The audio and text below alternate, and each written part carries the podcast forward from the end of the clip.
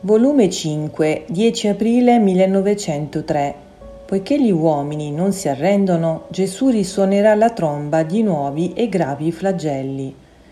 Trovandomi fuori di me stessa, vedevo nostro Signore con una verga in mano che toccava le genti, e queste, nell'essere toccate, si disperdevano e ribellavano.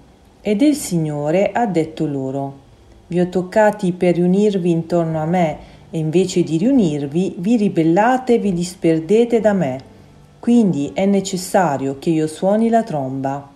E mentre ciò diceva, si è messo a suonare la tromba, e io comprendevo che il Signore manderà qualche castigo, e gli uomini, invece di umiliarsi, prenderanno occasione d'offenderlo e di allontanarsi. Ed il Signore nel vedere ciò farà risuonare la tromba di altri gravi flagelli.